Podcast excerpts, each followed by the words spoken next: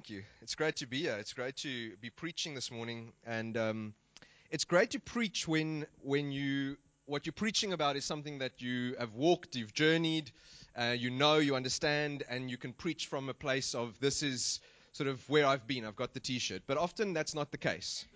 And so this morning I'm preaching from something where I'm really in the middle of the very thing that I feel God is saying to me, and that I'm speaking even to you this morning. So this this message this morning is entitled Don't Waste Your Fast. So, and I wanted to put it in bold letters so that uh, you can see that. Don't waste your fast. A couple of years ago, about um, two and a half years ago, Levi was about six months old. Um, one night, we were about to go to bed, and as Roxy and I were about to go to bed, Levi just starts to murmur in his room, starts to cry, starts to scream. We take him, pick him up, and he just he just gets worse and worse and worse. We don't know what's going on. He's writhing, he's screaming, he's crying. After about two hours of this, trying to you can't give a child like that medicine. He's six months old, and, and we're fighting and we're writhing, and it's just we.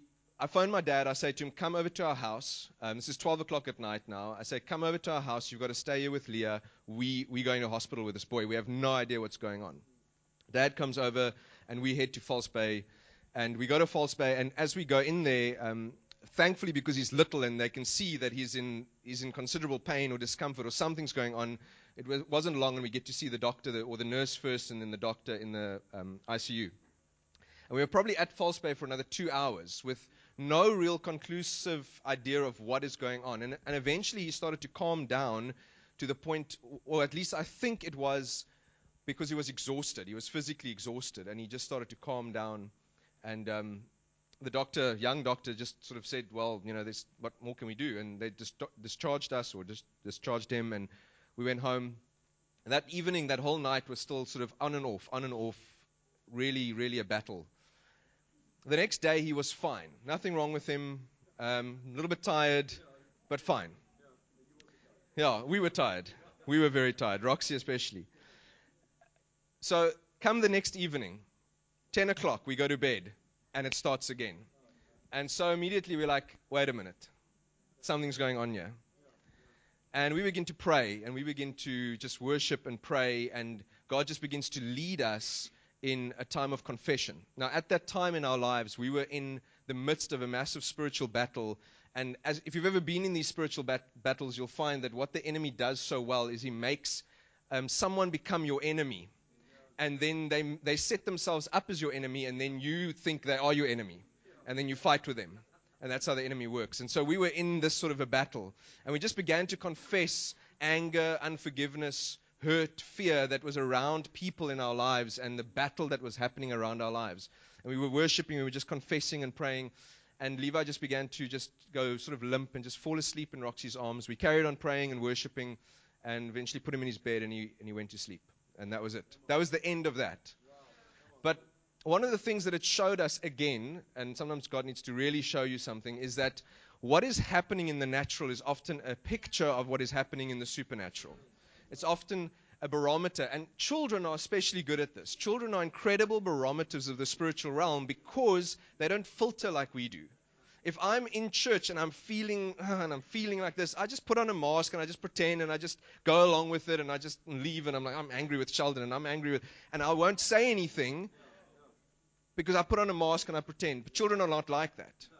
Children show it. What they feel, they show.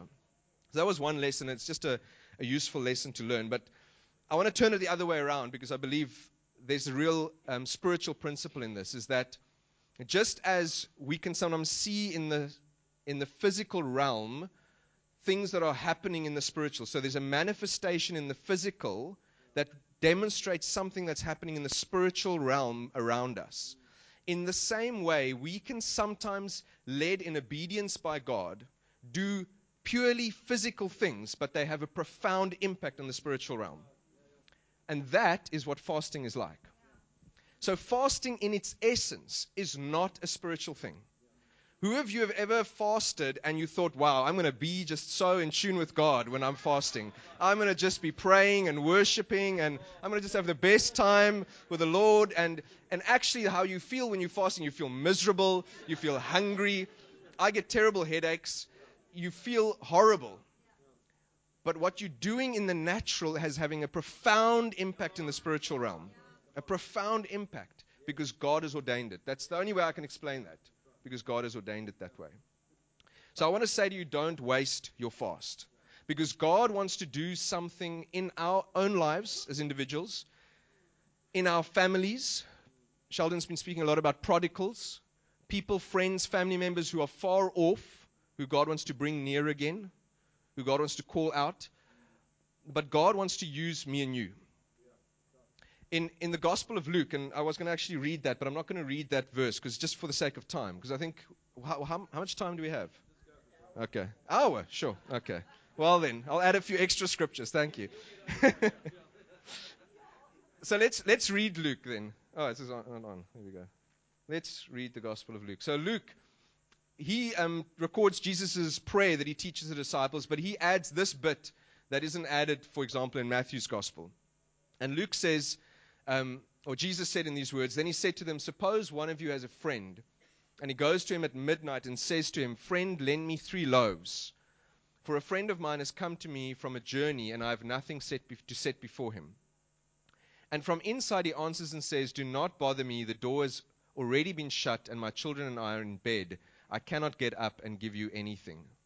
I tell you, even though he will not get up and give him anything because he is his friend, yet because of his persistence, he will get up and give him as much as he needs. So I say to you, ask, and it will be given to you. Seek, and you will find. Knock, and it will be opened. For everyone who asks receives, and to the one who seeks finds, and the one who knocks, it will be open. So Jesus is teaching about prayer, and he teaches this incredible principle about prayer, which seems so contrary to us to a lot of the gospel that we have heard. So, a lot of the gospel we have heard has said to us that God will give you everything just because he loves you. That's not true. That's not true. The friend does not open the door because it's his friend. He opens the door because he's persistent. He is persistent. And this is why it's not because God doesn't love us. He loves us dearly. But God only responds to faith. It's the only thing God responds to. And faith is shown most often in persistence and endurance with the Lord, in remaining with the Lord, in persisting, in pressing in, in enduring with God. And so when, when a young child eats, they can't eat. They're a baby. The, you know, when you start feeding your children, obviously it's first milk, and then when they start eating solid food, you're there with a little spoon and you shoving in the, you know, mashed up veggies and things.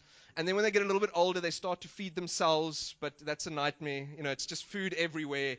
Most of it doesn't go. And you're trying to help them. You're trying to sort of guide them, and you you kind of help them get the food in their mouth. As they get older, they get a little bit better. Hopefully, by the time they're teenagers, they can feed themselves. You would hope. It's a good test of parenting if your children can't feed themselves when they're a teenager. When you become an adult, you have to put food on the table. When you become an adult, you have to put food on the table. You can't just sit down at the table and say, What's for supper? it doesn't work. good, good for you, Kathleen. Just tell him straight.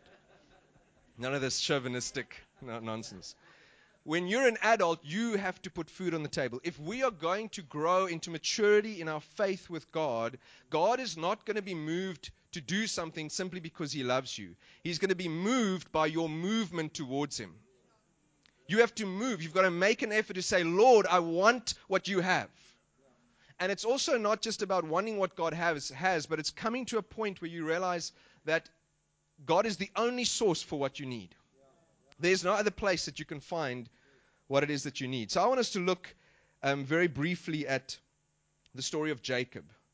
And um, thank you for that word this morning, Steve, because um, that word was about just speaking from my heart. And, I, and I, this story of Jacob has just been a story that God has just had me sort of under his thumb with this.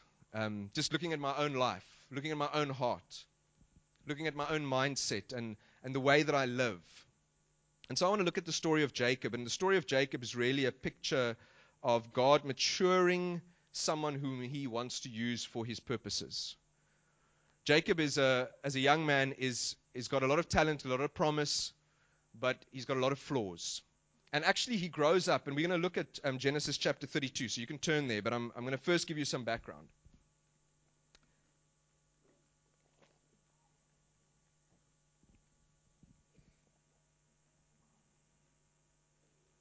So in Genesis chapter 32, we're going to read one, just one portion of Jacob's life in the process of his maturing.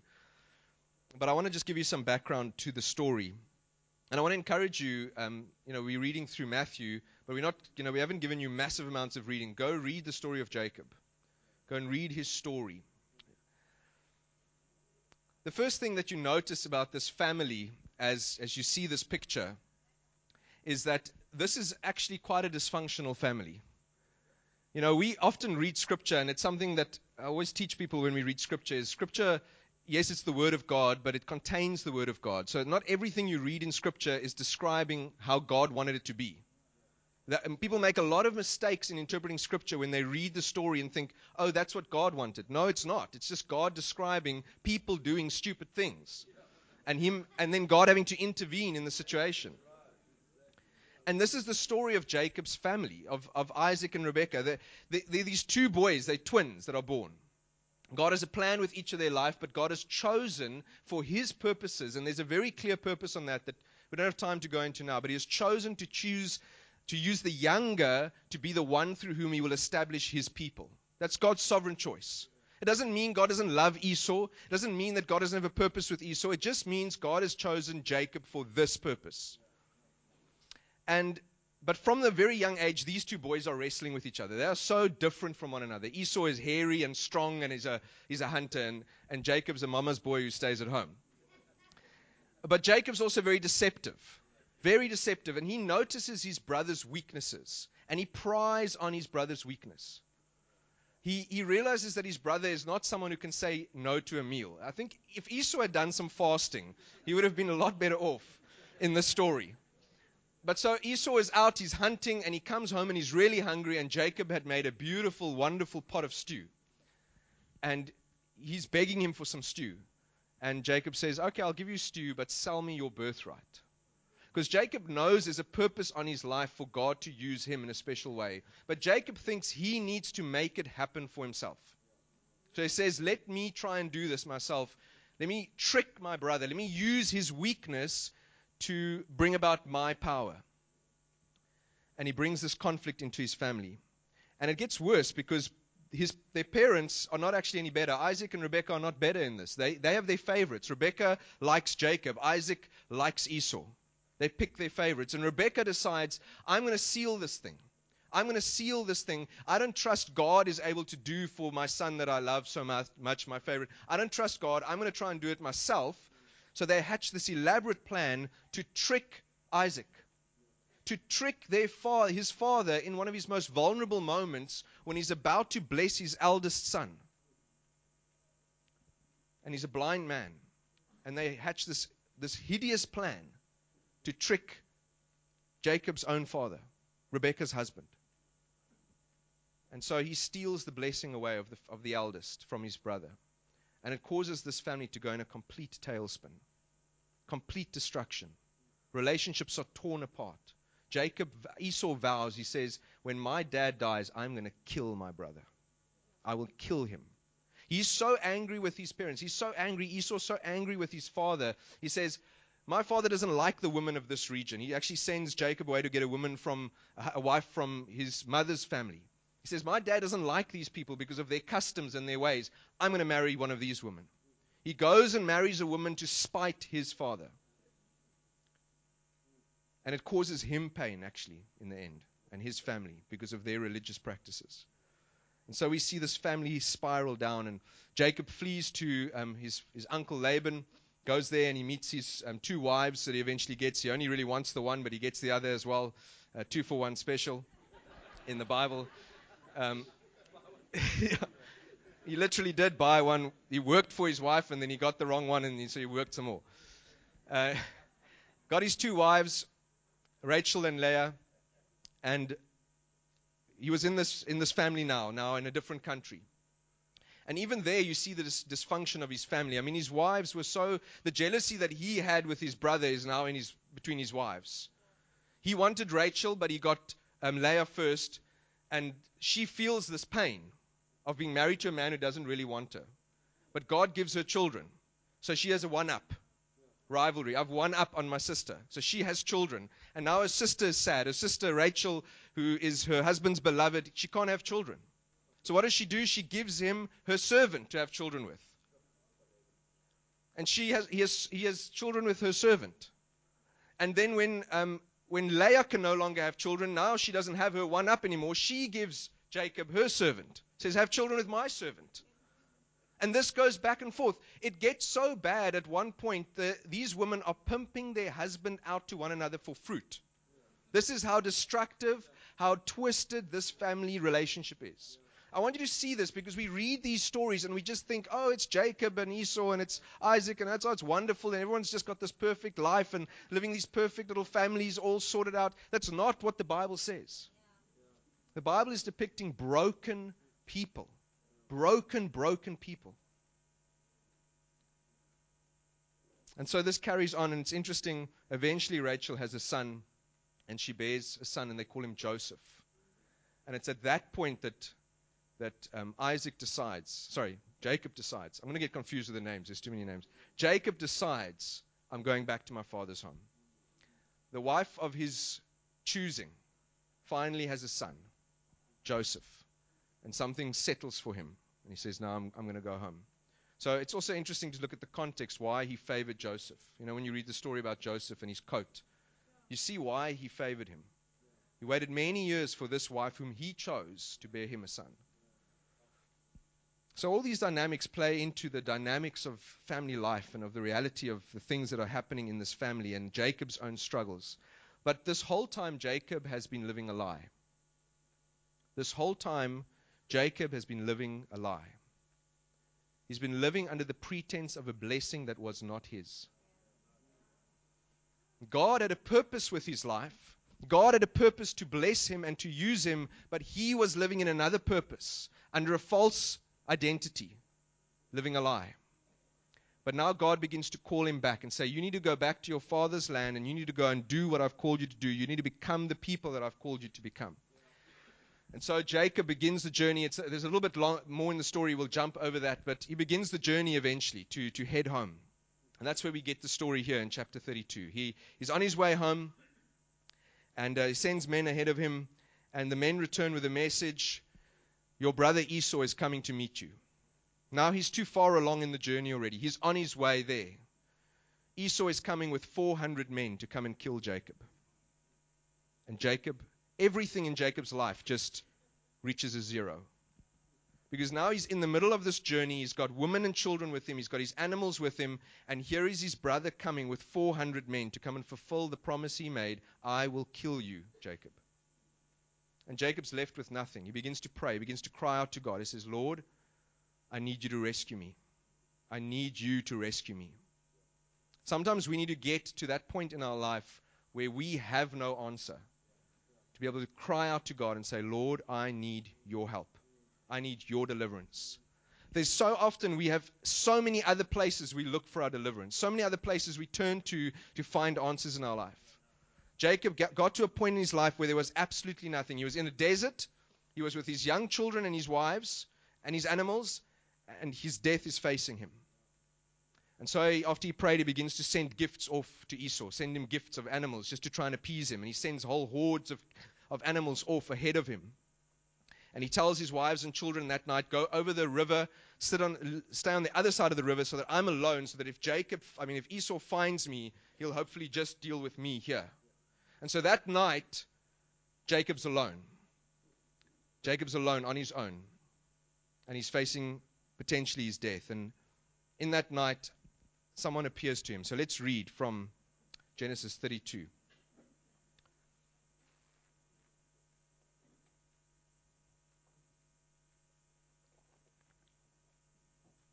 So it said, Then Jacob was left alone, and a man wrestled with him until daybreak. When he saw that he had not prevailed against him, he touched the socket of his thigh, so that jo- the socket of Jacob's thigh was dislocated while he was wrestling with him. Then he said, Let me go, for the dawn is breaking. And he said, I will not let you go unless you bless me. So he said to him, What is your name? And he said, Jacob. He said, What your, your name shall no longer be Jacob, but Israel, for you have striven with God and with men and have prevailed. Then Jacob asked him and said, Please tell me your name. But he said, Why is it that you ask my name? And he blessed him there. So Jacob named that place Peniel, for he said, I have seen God face to face, yet my life has been preserved. Now he rose up, sorry, now the sun rose upon him just as he crossed over Peniel, and he was limping on his thigh. Therefore, to this day, the sons of Israel do not eat the sinew of the thigh.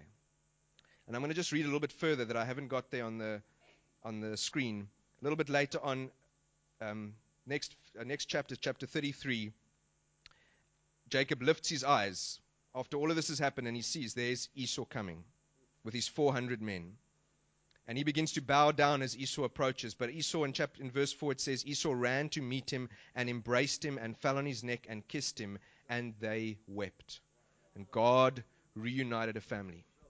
And God changed the course of that family's history. Jacob was on the run for a very long time from this problem of his brother, of him trying to make his own way in life, of him trying to con and weave and lie his way through life. And at some point, as much as he tried to run from it, at some point it caught up with him. It catches up with us. The realities of who we are. And I think this is where God has been stirring my heart. As I say, this is not a message I'm preaching that is um, something I can say, I've got the t shirt, I've been there, I've done that. But it's something where I really feel this in my own life as God is saying, I want to deal with you. I need you to be real with me. I need you to be face to face with me. And I don't know another way, but I've, I've found this to be the story for me. And you can say maybe it's a different story for you, but I've found there's no other way to really, really get face to face with God, to really get in the dirt with God than through prayer and fasting. There isn't another way. Jacob was literally wrestling with this man. And we are told from Scripture it was God with whom he was wrestling. In fact, Hosea chapter 12, we don't have time to look at it, gives us a definitive answer. This is God whom he's wrestling with. So if we look at that and we look at all of Scripture and we see even the story before when Jacob saw the vision of the ladder, we put all those stories together. To me, it seems that Jacob is wrestling here with Jesus Christ. That's who he's wrestling with. He's coming face to face, face with Christ. And he wrestles with him. The story says he wrestles with him all night. That whole night he wrestles. That whole night he wrestles. We don't know if they said anything, but they were in the dirt fighting with each other. And he said, I'm not letting this, I'm not letting this one go. He knew something about this man. He's not, he's not a normal person. And I think in that moment, God was testing Jacob. Jesus was testing Jacob because Jesus had a plan with his life. He was testing him to see are you to are you to endure with me? Are you to comp- are you to fight with me until you get your answer? Because his wives and his sons had brought many other idols with them. They were still with them in the camp. He could have gotten up from there and said, This isn't working. This guy isn't doing it for me. Let me find someone else who'll give me an answer. Let me go to some of the other gods that I've known from the previous countries we've been. But he remained there and he wrestled with him. And I want to say to you this, and it's actually something Tony said to us at the preachers' meeting this week that's just stood out to me, and it's going to come out, I think, very strongly when we do this series in James. That your faith isn't too small. Your faith isn't, you don't need more faith. You don't need more faith. The faith you have is enough. It's all the stuff in your life that is clouding your faith, that is distracting you from your faith, that is confusing your mind. It's all that stuff that is stopping your faith from working. God had to bring Jacob to this point where there was nothing else. And when he, when he had nothing else and he was faced with God alone, he said, You know what? Unless God blesses me, then what? He got to a point in his life where he said, Unless God, then nothing. That's an equation that we need to get to for spiritual maturity. Unless God, then nothing unless God. There's no other answer. But when he got to that point, the little bit of faith that Jacob had kicked in, and he said, I'm not letting go of you until you bless me. There is nothing else. I have no other answer. Those gods, those idols lying in, in the camp with my sons and my w- wives, they're false gods. I know they're false. I know they're false. But God, you can do it. And God is calling back, and I believe that something of what God is saying is He's calling back even the prodigals, like Sheldon was saying. He's calling back people. There are many, many people in this community, in this country, who know who God is. They have that seed of faith. But there's so much junk in their lives that the enemy is clouding them with. And he's going to call them back. But he's going to begin with us. He's going to begin with us. He, he asked Jacob for his name. I think that's so interesting in this wrestle. He says, What's your name? Because Jacob's been living under a false name. He, he went and stole a blessing that belonged to Esau. He's been living under a false pretense. He's been living a lie in his life. There's been things in his life that have not honored God, and he's been hiding them. And God is saying to him, You need to come before me, and you need to admit before me who you really are. He's calling each one of us, saying, If you want to be serious with God, if you don't want to waste your fast, you need to be serious with God, and you need to be, admit to God who you really are. That's the starting point. You need to get face to face with God and say, Lord, this is who I am. This is the reality. I can't lie about it. I can't hide it. You can see it all. This is who I am. Because God wants to deal with that. And in that moment, as he's honest before God, as he stops running and stops faking, a lot of us say we, you know, you fake it till you make it. doesn't work that way with God. Doesn't work that way. He says, Stop faking, stop running, stop hiding. Just be who you are. Just admit it and stand before me. And in that moment, God Himself changes Isaac's, I mean, Jacob's identity. He says, From now on, you will be called Israel, which means to strive with God. And actually, if you look at that name and the composition of that name, it's a very interesting name because, in a way, it actually means that God prevails. Because even though Jacob strove with God and prevailed against God because he was persistent, he said, God, I will not let you go until you have blessed me. Actually, in all of that, God prevailed because that's what God wanted to bring out of Jacob. That's what God wanted to bring out of the depths of him. It's the very thing that the enemy comes to squash in us. It's the very thing that the enemy attacked in us right in the Garden of Eden. When he says to Adam and Eve, You don't really need God, you need something else. And our whole lives we live thinking, I need God plus, or I sometimes need God, but I really need this. But then God comes and says, actually, when you can come to the point where you realize the only thing you need is God, then God wins. Then you win, but God's actually won. He's actually produced in you the very thing He desires for your life. And He transforms Jacob, He transforms his identity and he becomes the father of a nation through whom the whole world will be blessed. I just think if, it, if it's Jesus looking at him, and I really believe it was Jesus wrestling with him. I really believe from all of Scripture, and we can have a discussion about this, but I really believe this. As Jesus was looking at Jacob, eyeball to eyeball, on the ground, in the dust, he was saying, Is this the man? Is, are you going to be the man through whom I'm going to fulfill my promise to change the whole world? I want to see something in you. I want to see a desperation in you that says, I'm not satisfied with the status quo. I'm not satisfied with what I see around me.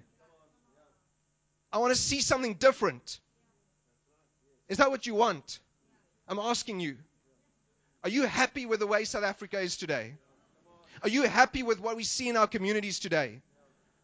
Is that what you want for your children, for their children's children? God is saying, I'm looking for people who are saying, enough is enough. Enough is enough. And are willing to stand up and say, I'm not letting go of God until He makes a change. I'm not willing to let go. Because I want to ask you, what other answer do you have? I think Cyril Ramaphosa is an amazing man. I really do.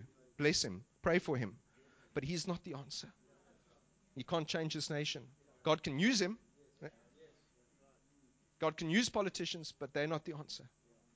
God is looking for a people who are saying, I'm not going to stand for mediocre for my family.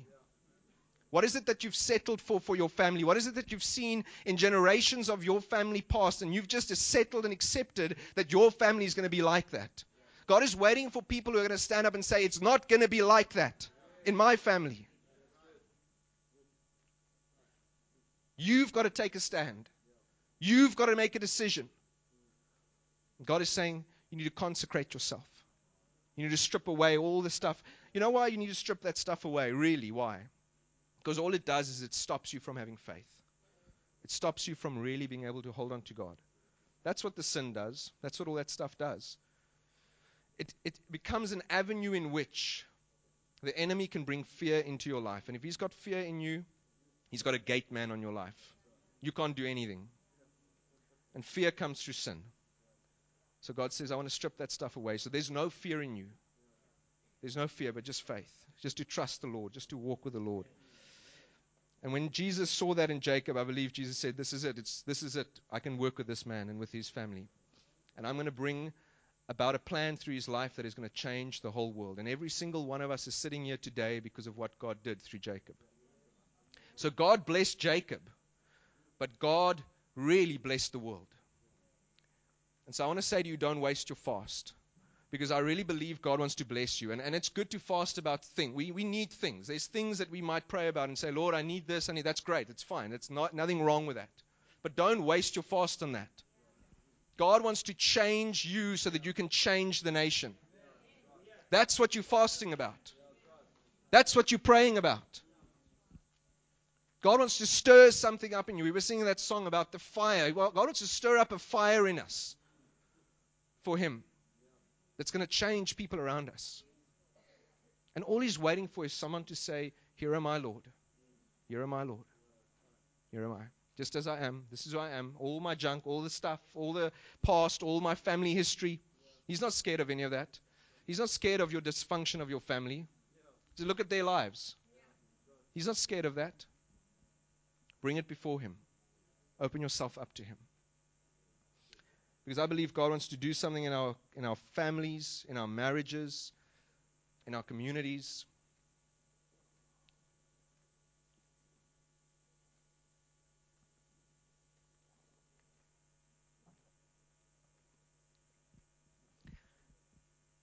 You shouldn't have said that. See now. a while ago, God said to us through a prophetic word, he, he, gave this word to a, a, lady, and she was carrying this around with her for about a month. And then, um, in a prayer, prophetic prayer time, this lady met Roxy, and God said to her, This is the word for this lady. And the word was that God has called our family to be a black diamond, to stand out, to not be like the rest. And I, and I take that as a word that God has spoken over our family, and we're striving, we're fighting for that word in faith. We're contending for that word.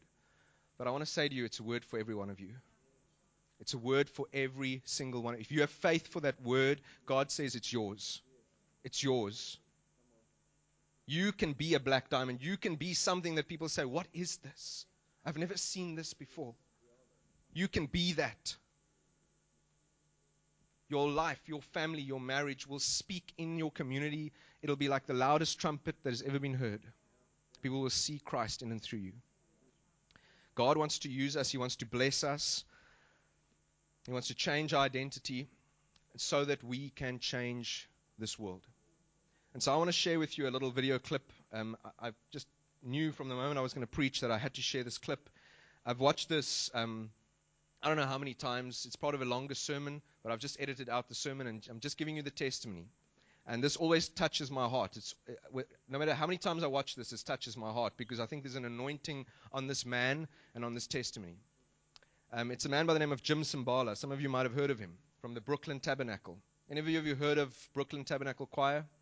Amazing ministry. This is the man who planted that church. Well, they didn't plant it, they were sent to this little church in downtown New York in the 1970s. He was an ex basketball player. This church was 40 people. It was depressing. It was horrible. It was terrible. In the 1970s and 80s, New York was not a place you want to be. Go and read a bit of the history about New York. It was a horrible place. Drugs, alcohol, abuse of every kind, crime. There was massive unemployment in the city of New York. A lot of businesses, massive industries had closed. And God sent him and his little family into this center of New York in Brooklyn to take over this tiny church. And they decided from the moment they took over that church, they said, We're going to make prayer the center of everything we do in the church. And so their Tuesday night prayer meeting drove everything that they did. And they becoming, became incredibly successful. I don't mean in worldly sense, I mean in kingdom. They saw many, many people's lives rescued out of drug addiction, out of prostitution, out of whatever you want to name. They saw it happen. And they built an incredible church. But in the midst of that, they went through a massive personal struggle. And he shares in this testimony how prayer is what changed their lives. And I want you to hear his word and I want you to take his word for yourself. God wants to speak to us through this. Thanks. But in closing, let me just tell you the last, some of the last lessons I've learned about this wonderful truth because I'm not trying to preach down to anyone. I'm preaching to myself as I'm talking to you about eight or nine years ago. My daughter, who is here today, she got away from us. She got away from not only us, she got away from God. She got away from our house. And my wife and I went through a two and a half year long nightmare that I don't want to go into. But I promised God, as I was getting at the end of it, that it, as He brought me through it, that wherever I got a chance, I promised God, no matter how hard it would be, as He's my witness today, no matter how hard it would be, I would tell people what God does in answer to prayer. You know what the feeling is not to know where your daughter is when that she grew up as a model child. I have two other children. Chrissy's now 25. I have a daughter 21 and a boy 18, but at that time Chrissy was about 17, 18, and it, it was, I'm talking nightmare. I'm talking about getting in my car and leaving my house to go to the church in the inner city where, where I'm going to face, you know, 10 new people who visit who are HIV positive uh, and a battered woman and no neat family units and everything discombobulated. And I don't want to be the focus. I'm supposed to be there, Carol and I, to minister to them.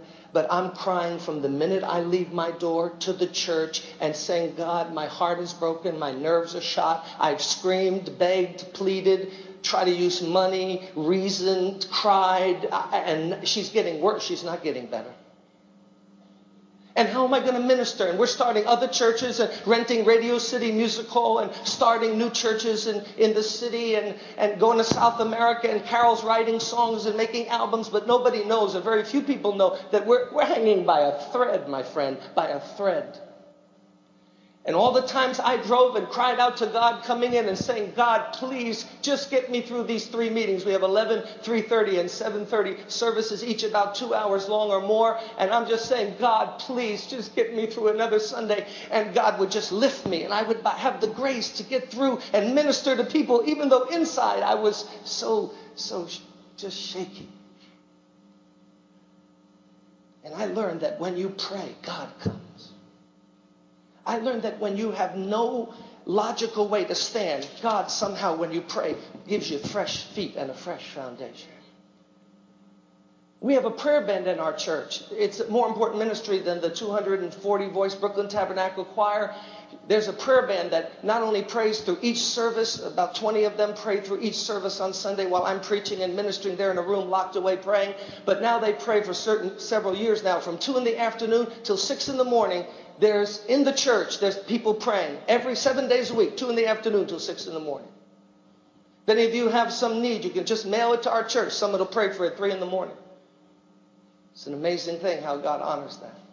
Well, they began to pray for me. And as God is my witness, I would sense myself at night sometimes or shaving in the morning. I would feel God's grace just come underneath me and, and, and, and begin to steady me and hold my emotions. And I hadn't even been thinking about God. And I would say, Lord, what is this that's just come into my life?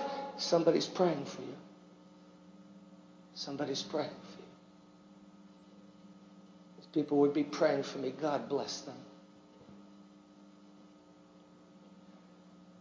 Then my wife got ill, had to have a hysterectomy, and the hormonal imbalance that she ended up with My daughter's out of the house. The other two children, I'm doing the best I can. And now my wife is not talking just about leaving New York, which she wanted to, because the enemy had told her, fine, start your churches and influence people for Christ, but I'm going to have all your children. I've got one, and I'm coming for the other two. And my wife believed it and told me, you can leave with me or you can stay, but I'm leaving. Because he already has Chrissy and I'm not losing my other two kids. Enough with this. We can't do this. It, uh, the, the atmosphere in the city, New York is a miserable place to be. I'm not there because I like it. I'm there because God put me there. And, and then after the operation, she's talking about she doesn't feel any reason to live any longer. And, I mean, what do you do? Your wife is flipping out. Your daughters, you're preaching, you're doing all of these things. I'm just telling you, oh, how wonderful it is to know that at the throne of grace, no matter what's happening, God can lift you and hold you. What a wonderful God.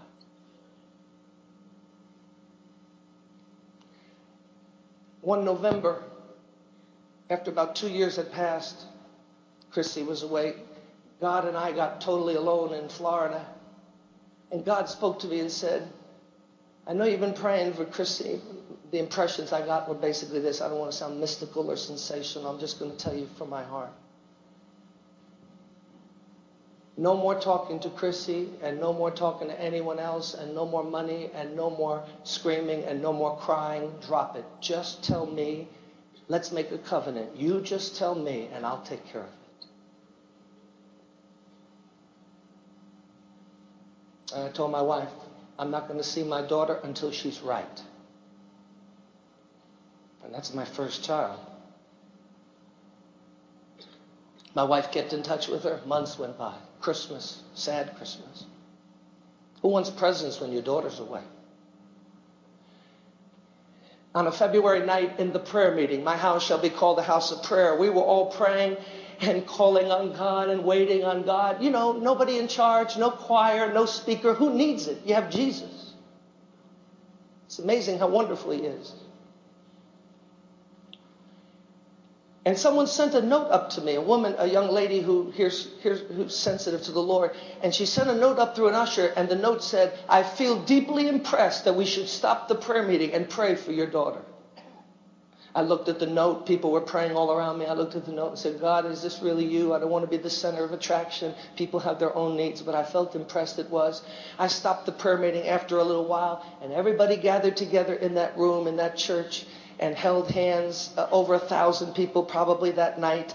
And, and, I called one of my associate pastors in the front, and he began to pray. And all I can tell you, and I don't know what your theology is, and it really doesn't matter. I'm just going to tell you what happened. You know where Paul said, Paul said, I travail like a mother giving birth to Christ be formed on you?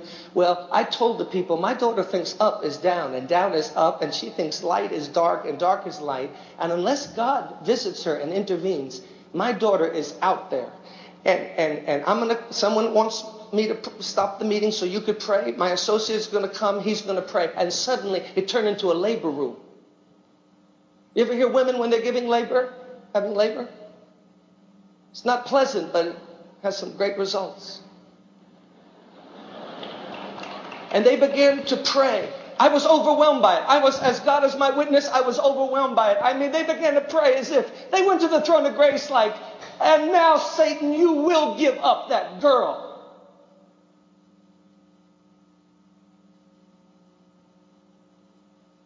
Jay, if you would just come, let's sing Pass Me Not, O Gentle Savior. And they prayed. I came home. My wife wasn't there that night. And over a cup of coffee at night, I told her, Carol, it's over. She said, What's over? I said, It's over. If there's a God in heaven, I, what I just experienced tonight, it is over, finito, it's over. Just about a day later, I was shaving. And my wife burst into the bathroom and said, Chrissy's here. I said, Chrissy, I hadn't seen her in four months. Chrissy, and you better go down. I went down the steps, and in the wiping off the shave cream, and in the, in, on the kitchen floor was my daughter on her knees. And when I walked in the kitchen, she grabbed at my pants leg. She pulled it. She was weeping, and she said, Daddy, I've sinned against God. I've sinned against myself. I've sinned against you and mommy. Daddy, forgive me for being rebellious, etc. Daddy, Daddy, it's different. But Daddy, who is praying for me? Who was praying Tuesday night for me? What, Chrissy, what happened? And she drew up to me. She said, In the middle of the night, God woke me up. And he showed me that I was heading toward a chasm and it had no, it had no bottom. But daddy, even as he showed me that and showed me how off I was, he put his arms around me and he showed me that he loved me and he had a plan for my life. And daddy, I, I made it right with God. And I could tell by her face she was my daughter again, the one I had raised. Very soon, God opened the door, and for the next four years, she directed the music program at a Bible school. She married a man of God. They're both in the ministry today.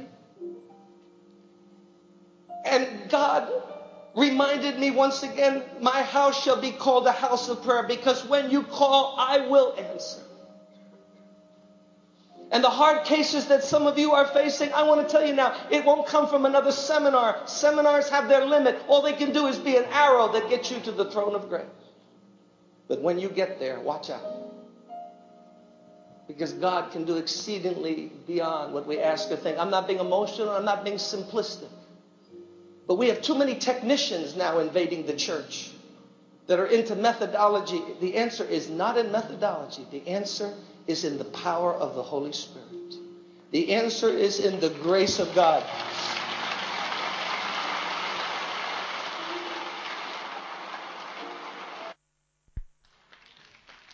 Let's just, as we respond to that, let's just stand together. Let's just stand.